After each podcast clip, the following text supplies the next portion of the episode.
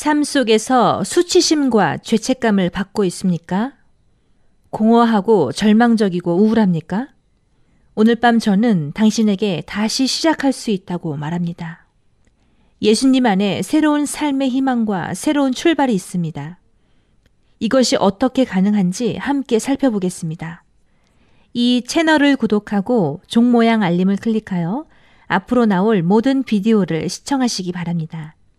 제 이름은 카미 오이트만이고 이것은 성경 예언 해석 세미나입니다. 전 세계가 혼란으로 뒤덮이고 있습니다. 오늘 무차별 총기 난사 사건이 또 터졌습니다. 지구촌은 정치적 분열과 전염병으로 씨름하고 있습니다. 마치 지구 종말이 온 듯합니다. 우리는 신세계 질서로 향하고 있을까요?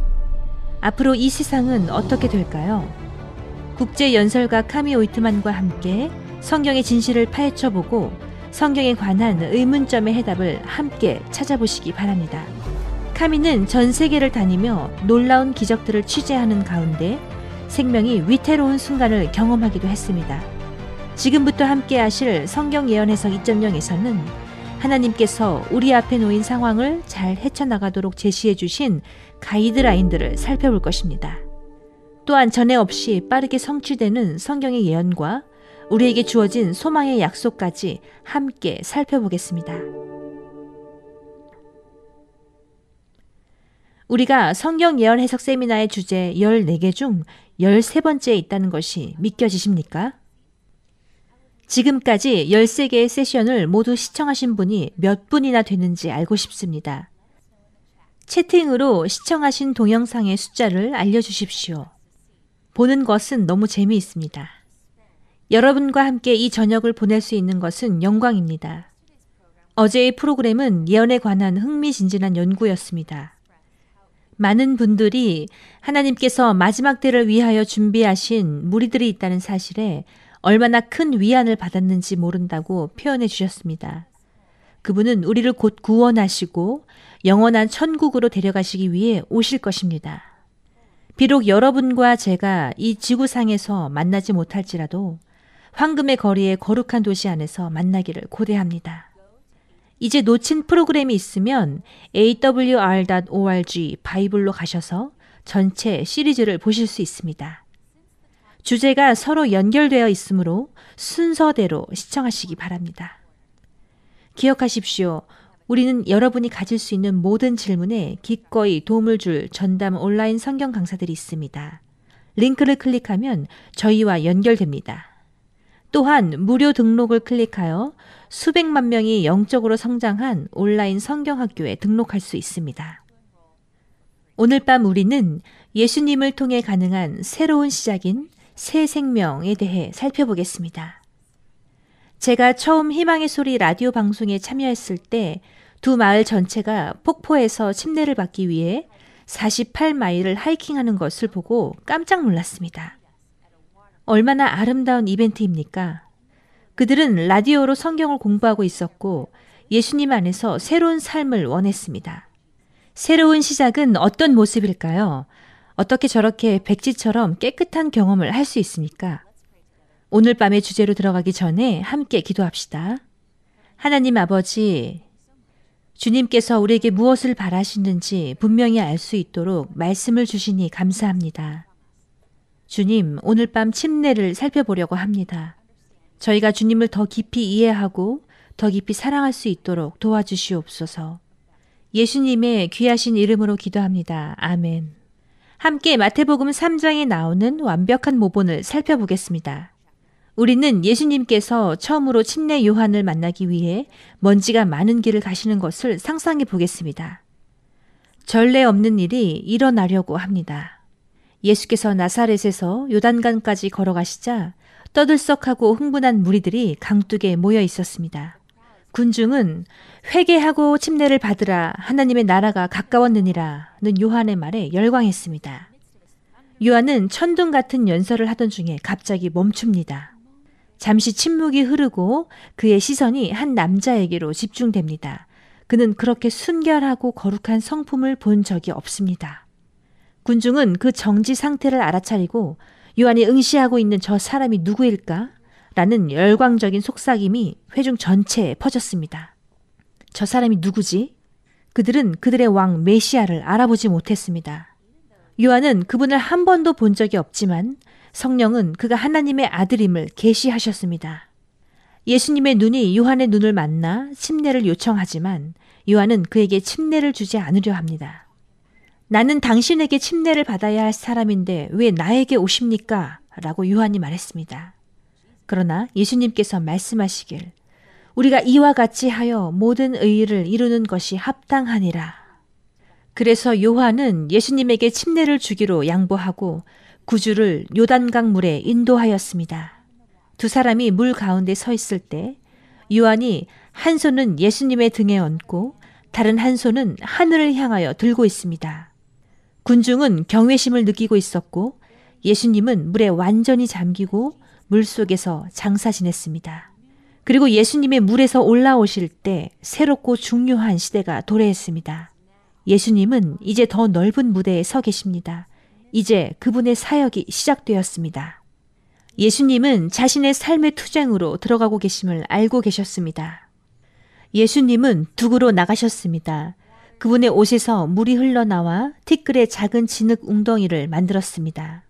그때 하늘이 열리고 하나님의 성령이 비둘기같이 내려와 예수님 위에 임하심을 보매 백성이 잠잠히 서서 그리스도를 바라봅니다.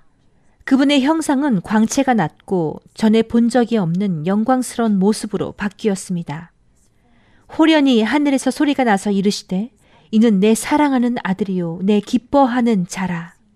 요한복음 일 장에서 심히 감동받은 침례 요한이 손을 뻗어 예수님을 가리키며 이렇게 소개합니다. 우리가 찾는 분이 여기 계시니 보라 세상 죄를 지고 가는 하나님의 어린 양이로다. 여러분, 우리가 이 강렬하고 짜릿한 광경을 완전히 이해하는 것은 불가능합니다.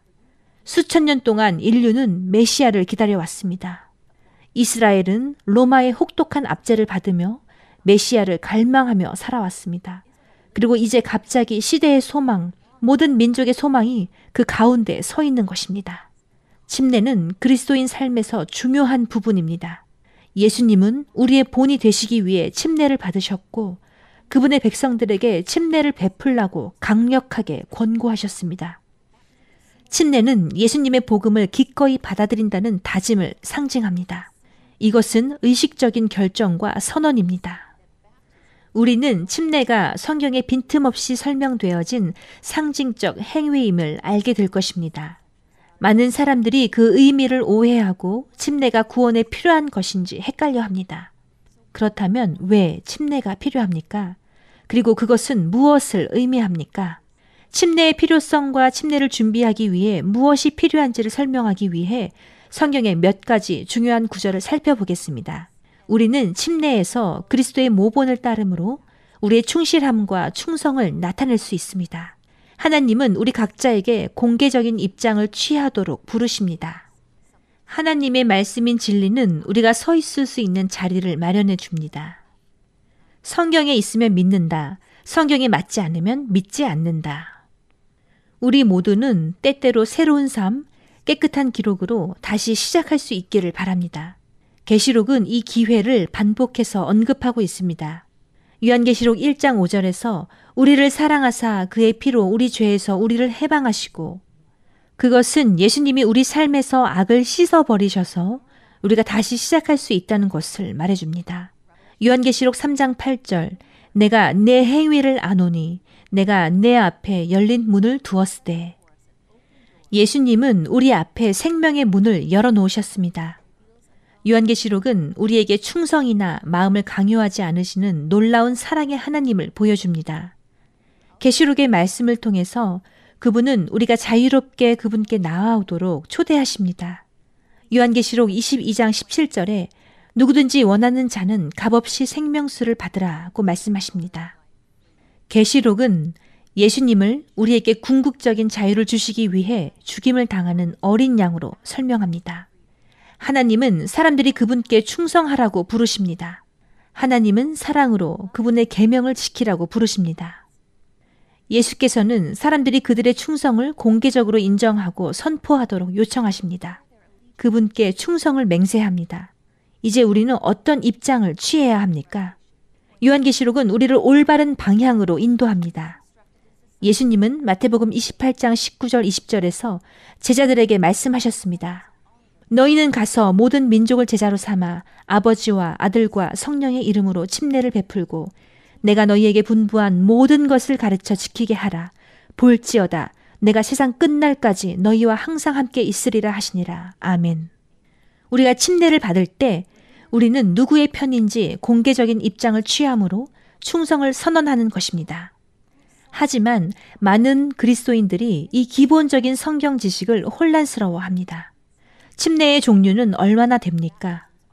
아이들에게 물을 뿌리는 교회, 아기나 어린아이의 머리에 물을 붓는 교회도 있습니다. 한 교단에서는 올리브 오일을 사용하기도 합니다.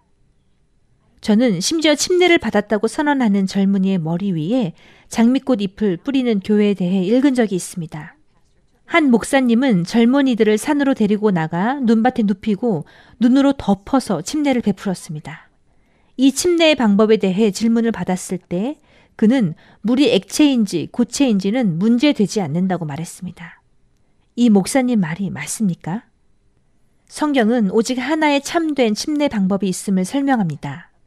에베소서 사 장 오 절에서 주도 하나요, 믿음도 하나요, 침례도 하나라고 분명히 말합니다. 우리가 하나님의 말씀을 받아들인다면 성경적인 방법은 하나뿐입니다. 참된 침례를 아는 방법은 성경을 읽는 것이라는 제 말에 동의하십니까? 우리가 예수님과 같은 방식으로 침례를 받는다면 우리는 분명 잘못되지 않을 것입니다. 마가복음 일 장 구 절에서 예수께서 갈릴리 나사렛으로부터 와서 요단강에서 요한에게 침례를 받으시고 예수께서 침례를 받으시고 곧 물에서 올라오실 새 하늘이 열리고 하나님의 성령이 비둘기같이 내려 자기 위에 임하심을 보시더니 하늘로부터 소리가 있어 말씀하시되 이는 내 사랑하는 아들이요 내 기뻐하는 자라 하시니라. 예수님은 물에 잠기셨습니다. 예수님은 침례 받으실 때 물 속에 내려가셨다가 물에서 올라오셨습니다.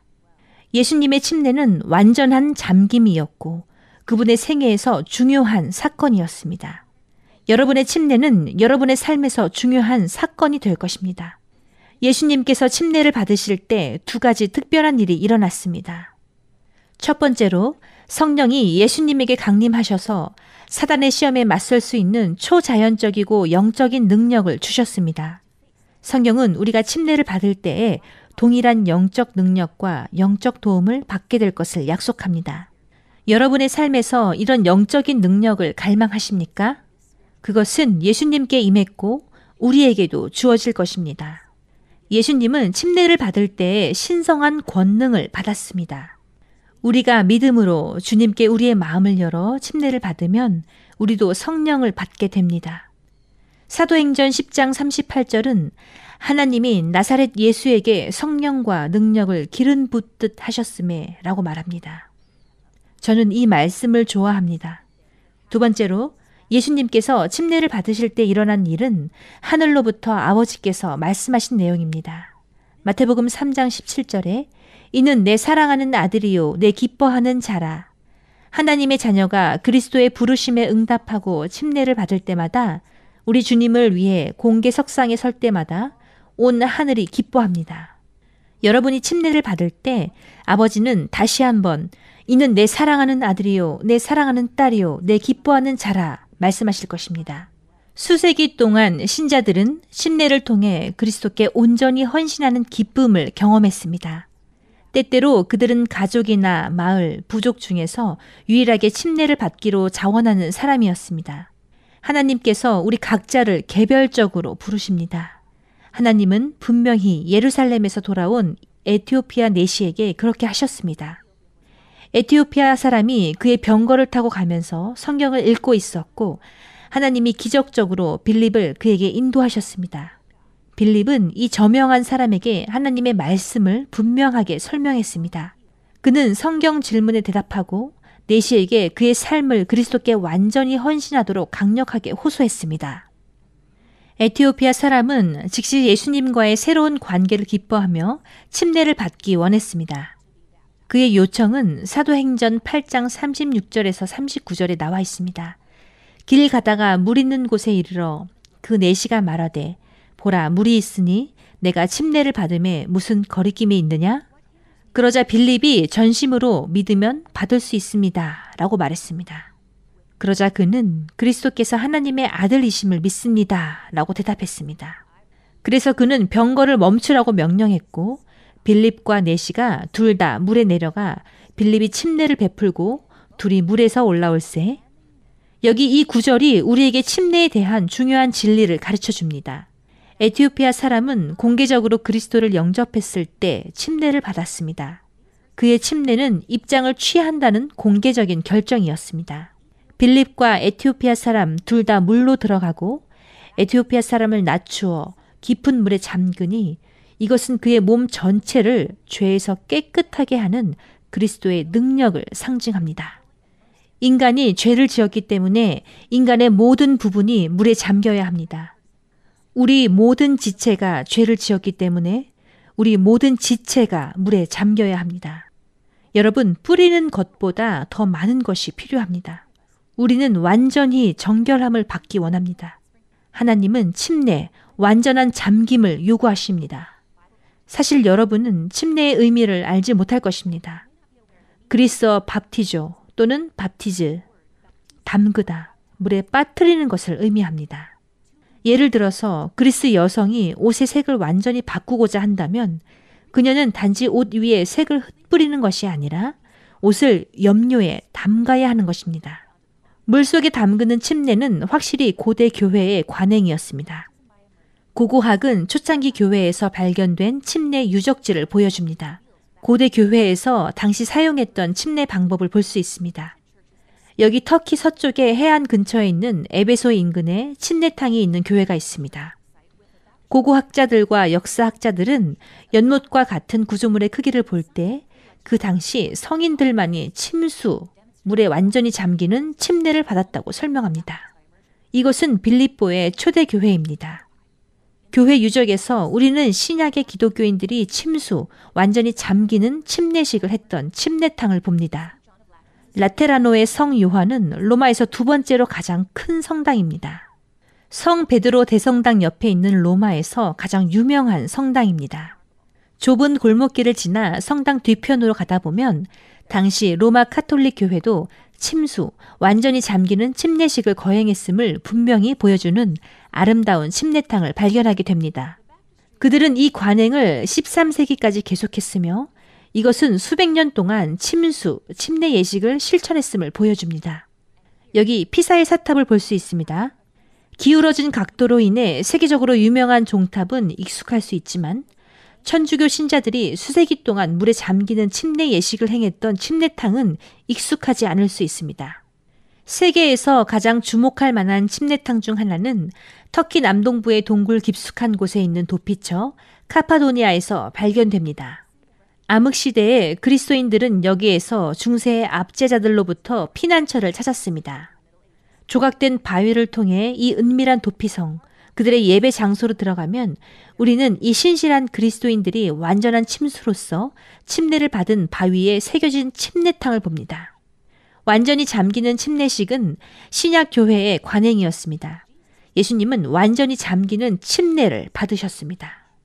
제자들, 초대교회, 그리고 수세기 동안 신자들은 이 성경적 관습을 따랐습니다. 뿌리고 붓는 것이 공식적으로 받아들여진 것은 에이디 천삼백십일 년 라벤나 공의회 때부터였습니다. 침례 의식에서 물을 뿌리는 것이 잠기는 침례와 마찬가지로 유효하게 되었습니다. 교회는 물을 뿌리는 더 편리한 방법을 도입했습니다. 많은 사람들이 침례를 거의 죽을 때까지 미루었고 그들을 물에 잠그는 것이 어렵게 되었습니다. 그래서 점차적으로 물을 뿌리는 것은 물에 잠그는 것과 동등하게 유효한 것으로 받아들여졌습니다. 우리는 성경에 근거가 없는 의식들이 기독교 교회에 점차적으로 스며든 많은 관행을 보았습니다. 예를 들어서 일요일 예배, 영혼 불멸설, 그리고 세례, 하나님은 우리를 성경으로, 진리로, 침례의 성경적 방법으로 우리를 부르고 계십니다. 성경의 침례의 의미는 무엇입니까? 로마서 육 장 삼 절에서 사 절, 무릇 그리스도 예수와 합하여 침례를 받은 우리는 그의 죽으심과 합하여 침례를 받은 줄을 알지 못하느냐. 그러므로 우리가 그의 죽으심과 합하여 침례를 받음으로 그와 함께 장사되었나니 이는 아버지의 영광으로 말미암아 그리스도를 죽은 자 가운데서 살리심과 같이 우리로 또한 새 생명 가운데서 행하게 하려 함이니라. 그 물속으로 들어갈 때 주님, 저는 저를 위해 십자가에 달려 죽으심을 믿습니다 라고 말합니다. 그것은 나의 옛 생활 방식이 장사되기를 원하며 그리스도 안에서 새 삶을 살기 원한다는 의미입니다. 여러분, 침례는 여러분의 옛적 죄악된 생활 방식에 대해 죽는 것을 의미합니다. 일 년 전, 오 년 전 또는 십 년 전에 한 일이 오늘날에도 여전히 괴롭습니까? 여러분의 영혼을 괴롭게 하고 여러분을 밤샘하게 하는 무언가가 있습니까? 여러분이 침례의 물속으로 걸어 들어갈 때 여러분은 과거의 모든 죄에 대해 죽어가고 있는 것입니다. 여러분의 죄책감과 정죄함이 사라질 수 있습니다. 여러분의 과거는 깨끗합니다. 침례 행위 자체에는 마법이 아니며 무리 영적인 속성이 없지만 그럼에도 불구하고 침례는 상징적이고 중요합니다. 그리스도 안에서 온전히 살기 위해서는 먼저 옛 삶에 대하여 완전히 죽어야 합니다.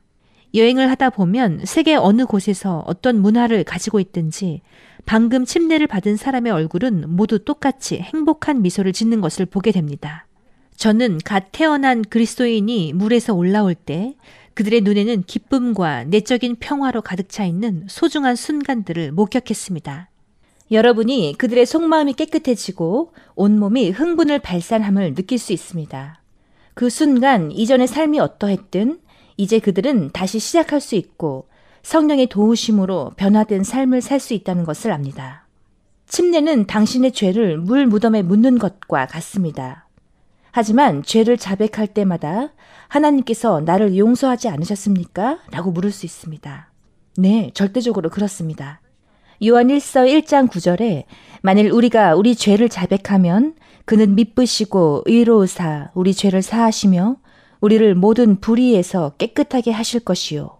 여러분이 물속으로 발을 디딜 때 하나님, 당신께 제 자신을 바칩니다 라고 고백하며 본인이 기억하는 모든 죄와 기억하지 못하는 죄까지 자백하는 것입니다. 물에서 올라올 때 새 삶을 시작하면서 주님, 제가 새 마음을 가진 새 사람이 된 것에 감사합니다. 여러분, 저는 제 일생 동안 놀라운 모험과 경험을 많이 했습니다. 세상은 이것을 큰 성취로 여길 것입니다. 하지만 저는 여러분에게 아무것도 말하고 싶지 않습니다. 왜냐하면 영혼들이 침례를 받아 예수님께 자신을 바치는 것을 목격하는 것과 비교할 수 없기 때문입니다. 저와 우리 팀은 세계 곳곳에서 침례를 받게 하기 위해서 최선을 다하고 있습니다. 저는 필리핀 산 꼭대기에 있는 마을에 대한 한 이야기를 들었습니다. 그들은 예수님과 성서 진리에 관한 라디오 프로그램을 듣고 있었고 침례받기를 원했습니다. 그들의 마을에 갈 수 있는 방법은 시간이 조금 더 걸리는 말이나 오토바이뿐이었습니다. 저는 오토바이를 선택했고 스물네 개의 개울을 건너고 산비탈을 지나며 정상까지 구불구불한 길을 올라갔습니다. 거기에서 수십 명의 웃는 아이들이 우리를 환영했습니다. 그날 근처 개울에서 열여덟 명이 예수님을 개인의 구주로 영접하고 침례를 받았습니다. 이 귀한 영혼들이 그 물에서 일어날 때 그들은 새 생명 가운데서 살아가게 되었습니다. 이것은 물 무덤에서 나오는 부활의 상징입니다. 우리가 침례를 받으려면 완전해질 때까지 기다려야 합니까? 아니요. 침례는 당신이 흠이 없다는 것을 의미하지 않습니다. 그것은 여러분이 헌신한다는 결심을 의미합니다. 내가 완전해질 때까지 기다려야 한다고 생각해서 침례 받기를 주저한다면 당신은 결코 침례를 받을 수 없을 것입니다. 침례는 그리스도에 대한 나의 헌신, 그분의 길을 따르겠다는 나의 결심을 보여줍니다. 침례는 그리스도인의 삶이 끝이 아니라 시작일 뿐입니다. 새로운 방향성과 자유로움으로 하나님, 나는 당신의 것입니다. 나를 인도하시고 나를 사용하소서 라고 말하는 것입니다. 침례는 우리 삶에 새로운 영적인 힘을 줍니다. 그래서 우리가 침례를 받을 때 어떤 일이 일어나는지 보겠습니다. 우리는 모든 죄가 용서되었음을 봅니다. 사도행전 이 장 삼십팔 절 베드로가 이르되 너희가 회개하여 각각 예수 그리스도의 이름으로 침례를 받고 죄 사함을 받으라. 사도 베드로는 모든 사람이 침례를 받아야 한다고 분명히 밝혔습니다. 잠깐만요. 그럼 십자가에 달린 강도는요? 그는 침례를 받지 않았습니다. 구주께서는 진심 어린 변화 가운데 있는 강도를 기억하시고 하나님의 왕국이 임할 때에 구원받을 것이라고 약속하셨습니다. 그 강도가 십자가에 달려서 그리스도께 고백하는 그 시점에 그는 침례를 받을 기회가 없었습니다. 예수님은 그가 할 수만 있다면 침례를 받을 것임을 아셨습니다. 우리는 예수님이 결코 죄를 지으신 적이 없다는 것을 압니다. 그리스도께서 친히 침례를 필요로 하지 않으셨지만 우리를 위한 본보기가 되셨습니다. 그리스도의 침례는 십자가에 달린 강도처럼 침례를 받을 수 없는 교도소의 사형수, 병상 가운데 있는 모든 사람을 위한 것입니다. 저는 침례가 선택된 소수만이 아니라 모든 사람, 지상의 모든 소중한 영혼을 위한 것이라고 성경에서 표현된 것이 참 좋습니다. 그리고 침례를 받을 때 모든 죄는 용서받았습니다. 너무 큰 죄는 없습니다. 침례 받을 때의 또 다른 약속은 성령을 우리에게 주신다는 것입니다. 마가복음 일 장 십 절 곧 물에서 올라오실새 하늘이 갈라짐과 성령이 비둘기같이 자기 위에 임하심을 보시니 다시 사도행전 이 장 삼십팔 절로 돌아가서 그리하면 성령을 선물로 받으리니 라고 하는 나머지 부분을 봅시다. 하나님은 여러분이 침례를 받을 때 여러분을 위한 선물을 가지고 계십니다. 여러분은 깨끗해지고 성령의 선물이 더해진다는 약속을 받았습니다. 그분은 시련 가운데 여러분을 개인적으로 조력하실 것입니다. 성경은 성령이 개인적으로 가르치고 인도하고 위로하고 중재한다고 설명합니다. 성령의 은사는 단순히 하나님께서 신실한 그리스도인들에게 부르신 일을 하도록 능력을 주시는 것입니다. 여러분의 침례로 여러분은 하나님의 가족으로 입양됩니다. 우리는 전 세계 성도들의 몸의 일부분입니다. 사도행전 이 장 사십일 절 그 말을 받는 사람들은 침례를 받음에 이날에 제자의 수가 삼천이나 더하더라. 많은 사람들이 침례가 교회에서 교인의 자격과 어떤 관련이 있는지 궁금해합니다. 침례 받은 사람들이 교회에 들어왔습니까? 사십이 절을 보겠습니다. 저희가 사도의 가르침을 받아 서로 교제하며 떡을 떼며 기도하기를 전혀 힘쓰니라. 이제 사십칠 절을 보면 그들이 하나님을 찬미하며 온 백성에게 칭송을 받는 것을 보며 주께서 구원받는 사람을 날마다 더하게 하시니라. 아멘. 침례는 여러분이 믿는 자들의 한 몸의 일부가 되기로 선택했음을 상징합니다. 그분의 안식일 준수, 계명 준수, 이렇게 재림교회 성도들은 우리가 읽은 것처럼 그들은 사도의 교리와 교제 안에 굳건히 거했습니다. 하나님은 여러분이 그분의 말씀의 가르침과 일치하게 따르는 교회를 찾기를 요구하십니다. 침례를 받으면 죄 사함을 받습니다. 여러분의 삶이 깨끗해질 뿐만 아니라 성령을 받아 세계적인 믿음의 공동체인 안식일을 지키는 범세계적인 교회의 일원이 됩니다. 하나님은 모든 민족과 언어와 종교를 가진 사람들을 그분의 마지막 날, 마지막 운동으로 인도하십니다. 침례를 받기 전에 어떤 단계를 거쳐야 하는지 살펴보겠습니다. 첫째, 회개하고 죄에 대한 진정한 슬픔을 가져야 합니다. 예수님께 나아와 주님만이 내 죄를 사하실 수 있으며 나의 구주이심을 믿나이다 라고 말했습니까? 그렇다면 이 믿음의 여정에서 첫 걸음을 내디뎠습니다. 회개는 자신의 죄를 충분히 뉘우치고 옛 생활 방식에서 기꺼이 돌이키는 것입니다. 회개는 여러분의 죄에 대한 여러분의 태도가 바뀌었다는 것을 의미합니다. 더 이상 죄를 짓고 싶지 않고 죄는 더 이상 나에게 매력적이지 않습니다. 둘째, 예수님이 우리 삶의 구주이시며 주인이심을 믿고 받아들여야 합니다. 그리고 마지막으로 우리는 성경적 믿음의 본질에 대해 계속 배우고 가르침을 받아야 합니다. 일단 여러분이 성경 믿음의 기본, 하나님의 말씀의 핵심 진리를 이해하게 되면 하나님께서는 여러분을 침례받기로 결정하도록 초청하십니다. 많은 사람들이 유아 세례에 대해 궁금해합니다. 야고보서 사 장 십칠 절은 그러므로 선을 행할 줄 알고도 행하지 아니하는 자에게는 그것이 죄니라 라고 말합니다. 분명히 유아들은 아직 죄에 대해 알지 못합니다. 그들은 의식적인 결정을 내릴 수 없습니다. 유아는 자신의 죄를 회개할 수 없습니다. 유아 세례는 성경에서 결코 권장되지 않습니다. 유아 세례의 교리는 이교도에서 유래했으며 로마 카톨릭에 의해 교회에 도입되었습니다. 대부분의 카톨릭 교리와 마찬가지로 유아 세례도 바벨론의 신비에 기원을 두고 있습니다. 바벨론에서는 영유아 세례로 중생을 영예롭게 여겼습니다. 유럽의 이교도들은 신생아에게 물을 뿌리거나 담그었습니다. 오늘날까지도 일부 단체에서 침례에 사용되는 성수는 제단의 횃불을 물속으로 떨어뜨리는 이교 관습에 따라 여전히 준비되고 있습니다. 유아 침례를 도입한 로마 카톨릭 교회는 성인이 세례를 받는 것을 강력히 반대하여 다음과 같은 칙령을 내리기까지 했습니다. 로마 교회 역사 오백십 쪽에서 성인은 세례를 받아야 한다고 말하는 자는 저주를 받을지어다.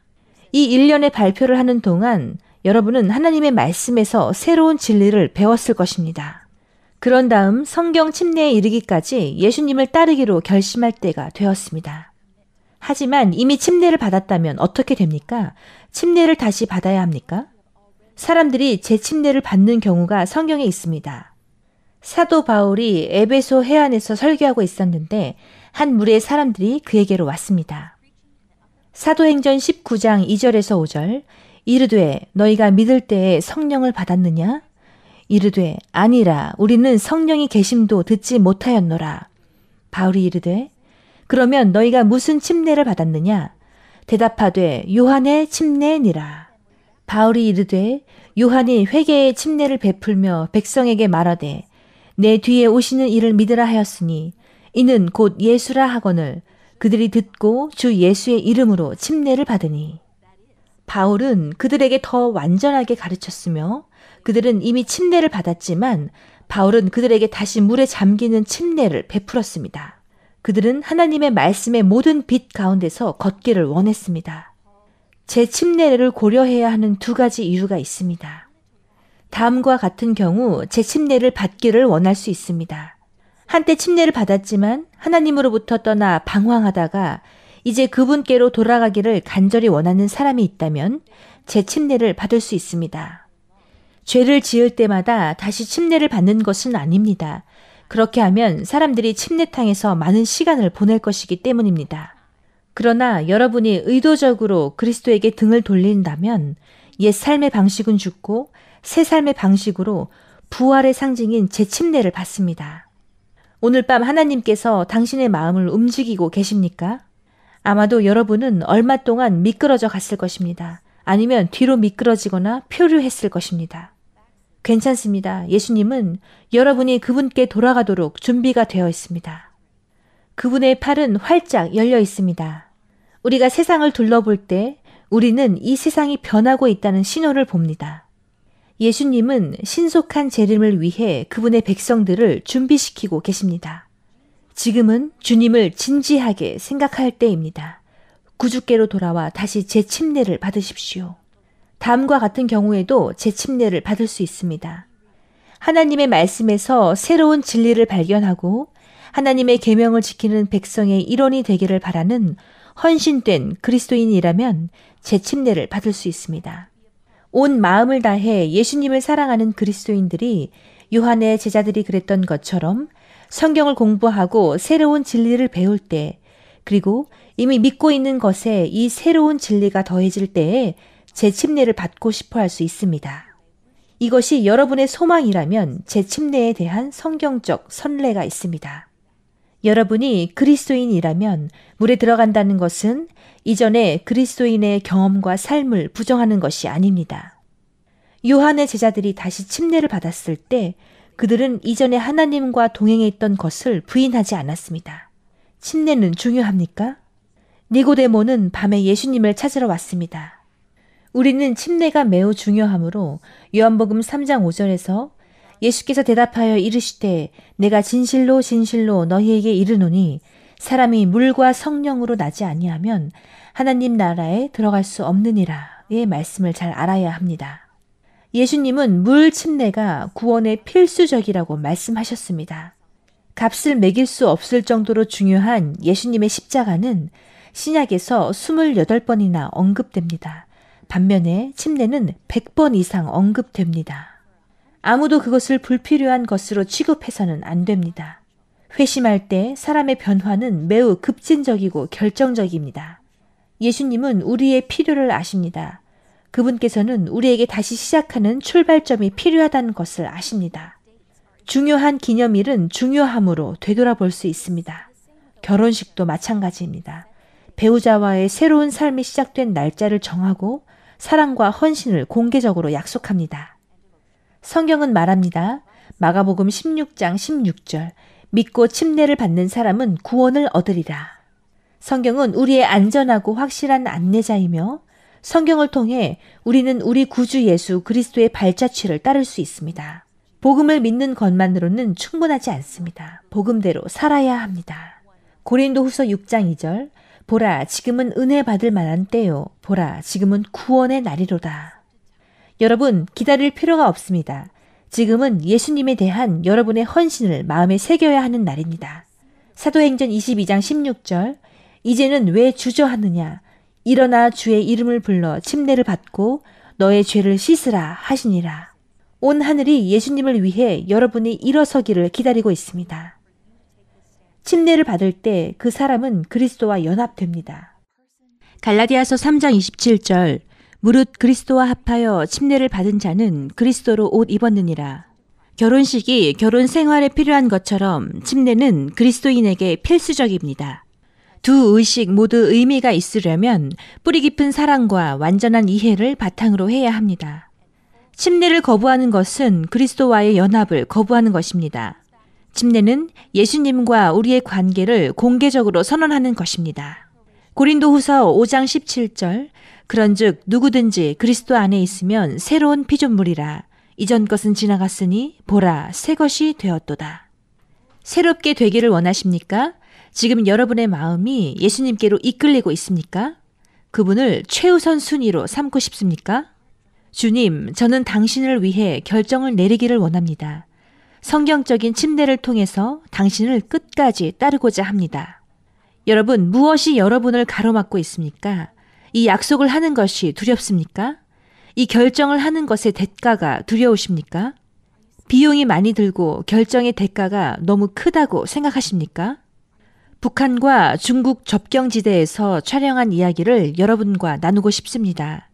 북한과 중국의 국경에 강이 있습니다. 북한 사람들이 이 강을 헤엄쳐 중국으로 탈출을 시도합니다. 북한에는 삼진아우법이 있습니다. 한 번 도주하다가 잡히면 다시 보내져 감옥에 갇힙니다. 두 번째는 가혹한 처벌을 받습니다. 그리고 세 번째 적발되면 처형됩니다. 자유를 갈망하던 김씨라는 한 여인이 있었습니다. 그녀는 한국으로 가기 위해 몽골로 탈출하고 싶었습니다. 그녀는 가족을 돕기 위해 돈을 벌 계획이었습니다. 그녀가 탈출했을 때 그녀는 기독교인도 아니었고 하나님도 알지 못했습니다. 그녀가 처음 잡혔을 때 감옥에 보내져 갇혔습니다. 그들은 그녀에게 다시 시도하지 마시오. 그렇지 않으면 당신에게 더 나쁜 일이 일어날 것이오. 라고 경고했습니다. 그러나 탈출을 멈췄을까요? 아니요. 두 번째로 어둠을 틈타 탈출을 시도했지만 누군가에 붙잡혀 더 가혹한 벌을 받았습니다. 그들은 그녀에게 다시 시도하면 처형된다. 다시는 탈출하지 마. 라고 말했습니다. 그러나 그녀는 무엇보다 자유를 원했기 때문에 목숨을 걸고 세 번째로 한밤중에 다시 강을 헤엄쳤습니다. 이번에는 성공적으로 중국 땅에 도착했습니다. 매우 친절한 중국 가족이 숨겨주어 중국 국경으로 가는 길을 찾았습니다. 그녀가 그곳에 몇 달 동안 있는 동안 이 친절한 사람들이 그녀에게 매우 소중한 선물인 라디오를 주었습니다. 라디오를 틀고 있던 그녀는 익숙한 한국어 단어를 들었습니다.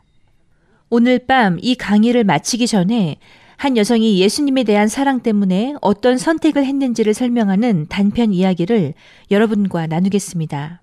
어느 날 밤 우리 교회에 낯선 여자가 들어와 자리에 앉았습니다. 그녀의 얼굴은 딱딱한 주름이 잡혀 있었습니다.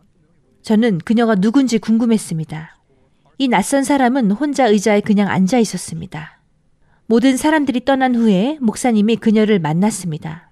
저는 탈북자입니다. 저는 여기 중국에서도 안전하지 않습니다. 그러나 한 가지 부탁이 있는데 저에게 침례를 베풀어 주시겠습니까? 침례의 의미가 무엇인지 아십니까? 목사님이 물었을 때 네! 라고 단호하게 대답했고 나는 라디오를 통해 예수님을 배웠습니다. 라고 말했습니다. 숨어 있는 동안 이 여인은 라디오를 발견했습니다. 그것을 조작하다가 익숙한 한국어를 듣고 멈췄습니다. 그것은 희망의 소리 라디오 방송이었습니다. 이 발견으로 나를 구원하기 위하여 십자가에서 죽으신 분에 대해 알게 되고 그녀는 외로움과 두려움에서 용기와 희망의 삶으로 바뀌게 되었습니다. 어느 날 북으로 돌아가서 그녀의 가족과 친구에게 배운 것을 나눠야겠다는 갈망이 싹트기 시작했습니다. 일주일 동안 함께 성경을 공부했고 단어 하나하나에 흠뻑 빠져들었습니다. 방 안에서 성령의 임재를 느낄 수 있었습니다. 한 주간의 공부 후에 은밀한 침례식이 거행되었습니다. 모든 문과 창문은 닫혔고 모든 사람은 들리지 않도록 조용히 찬미했습니다. 북한 여성은 작은 욕조에서 침례를 받았습니다. 눈물로 얼룩진 뺨과 즐거운 눈으로 그녀는 하나님께만 충성하겠다고 맹세했습니다. 그녀는 침례를 받은 후에 자유에 대한 열망을 표현하며 한국에 있는 삼육대학교에서 성경을 공부하기를 원했습니다. 그녀는 그날 밤 도보로 출발했습니다. 얼마 후 전화가 왔습니다. 그녀는 속삭이듯이 나는 무사히 국경에 도착했다고 말했습니다. 오늘 밤이 그날입니다. 나를 위해 기도해 주세요. 여덟 개의 철조망의 위치를 그녀가 알고 있는데 그녀가 해낼 수 있었을까요? 안타깝게도 그녀는 그날 밤 국경을 넘지 못했고 중국 군인에게 발각되었으며 그녀의 고향으로 돌려보내져 그곳에서 처형되었습니다. 그 소식을 듣고 나는 너무 슬펐습니다. 그 기쁨 가득한 눈을 다시 보지 못할 것입니다. 나는 그녀가 나에게 한 말을 기억합니다. 만약 내가 붙잡힌다면 나는 구원의 소망 가운데 죽을 것입니다. 그녀는 자유를 추구했고 북한 군인들은 깨닫지 못한 것을 그녀는 발견했습니다. 그리스도 예수 안에서의 진정한 자유. 아무도 그녀에게서 이것을 빼앗을 수 없었습니다. 김 씨처럼 오늘 밤 이 세상에는 자유를 찾는 사람들이 많이 있습니다. 여러분, 여러분도 그들 중 하나입니까? 여러분의 마음을 예수님께 바치고 어떤 비용을 치르더라도 그분을 개인적인 구세주로 받아들이기를 원하십니까? 침례 받을 생각을 하고 있습니까? 지금 여러분의 마음에는 성령이 역사하고 계십니까? 그렇게 할까 이런 생각으로 가득 차 있습니까? 하나님은 예 라고 말씀하시고 여러분이 내리는 모든 발걸음에 함께 하십니다. 예, 예수님, 저는 공개적으로 당신의 편에 서고 싶습니다. 저는 이미 자신의 입장을 결정한 전 세계 수백만 명의 일원이 되고 싶습니다. 이제 여러분이 결정할 시간입니다. 혹시 잠시 멀리 떠났습니까? 하지만 하나님은 여러분을 다시 부르고 계십니다. 이제 결정을 내려야 할 때입니다. 지금 주님, 저는 침례를 받고 싶습니다. 내 죄가 깨끗해지기를 원합니다. 라고 고백하십시오. 기도하겠습니다. 하나님 아버지, 이 밤 하늘집으로 하늘로 가는 길로 인도하시는 주님 앞으로 나아갑니다. 우리가 당신께 우리의 삶을 드리는 지금 성령께서 우리 마음에 강력하게 역사하여 주셔서 침례의 깨끗한 물결로 주님을 따르게 하여 주시옵소서. 주님, 이 순간에도 가족이나 지역 사회에서 홀로 진리 위에 굳게 서기 위해 고군분투하는 사람들이 있습니다. 주님, 그들에게 특별한 도우심을 주시옵소서. 하나님께서 보호하고 지켜주실 것이라는 신념으로 그들을 위로하여 주시고 천사의 군대로 그들을 보호하여 주시옵소서. 이 밤 하나님을 선택하는 사람들 때문에 온 하늘이 기뻐하고 있음을 압니다. 온 우주에 예수님의 이름을 찬송드리오며 거룩하신 예수님의 이름으로 기도합니다. 아멘. 여러분, 오늘 밤 이 영원한 결정을 내리기를 바랍니다. 낭비할 시간이 없습니다. 오늘은 구원의 날입니다. 여러분이 침례에 대해 생각하고 있다면 우리에게 알려주시겠습니까? 지금 링크를 클릭하세요. 침례를 받거나 곧 재침례 받기로 결심하시겠습니까? 여러분의 결심이나 성경 강사에게 질문하려면 클릭하십시오. 성경 예언 해석 세미나에서 일어날 수 있는 가장 위대하고 중요한 일은 여러분이 예수님께 더 가까이 나아가고 우리의 모든 삶을 그분께 바치는 것입니다. 하나님의 축복이 여러분과 함께하길 바랍니다. 내일은 성경 예언 해석 세미나의 마지막 주제인 대쟁투로 다시 만나겠습니다. 여러분, 이것은 제 인생을 바꾼 내용입니다. 하나님의 방법을 선택하십시오. 안녕히 주무세요.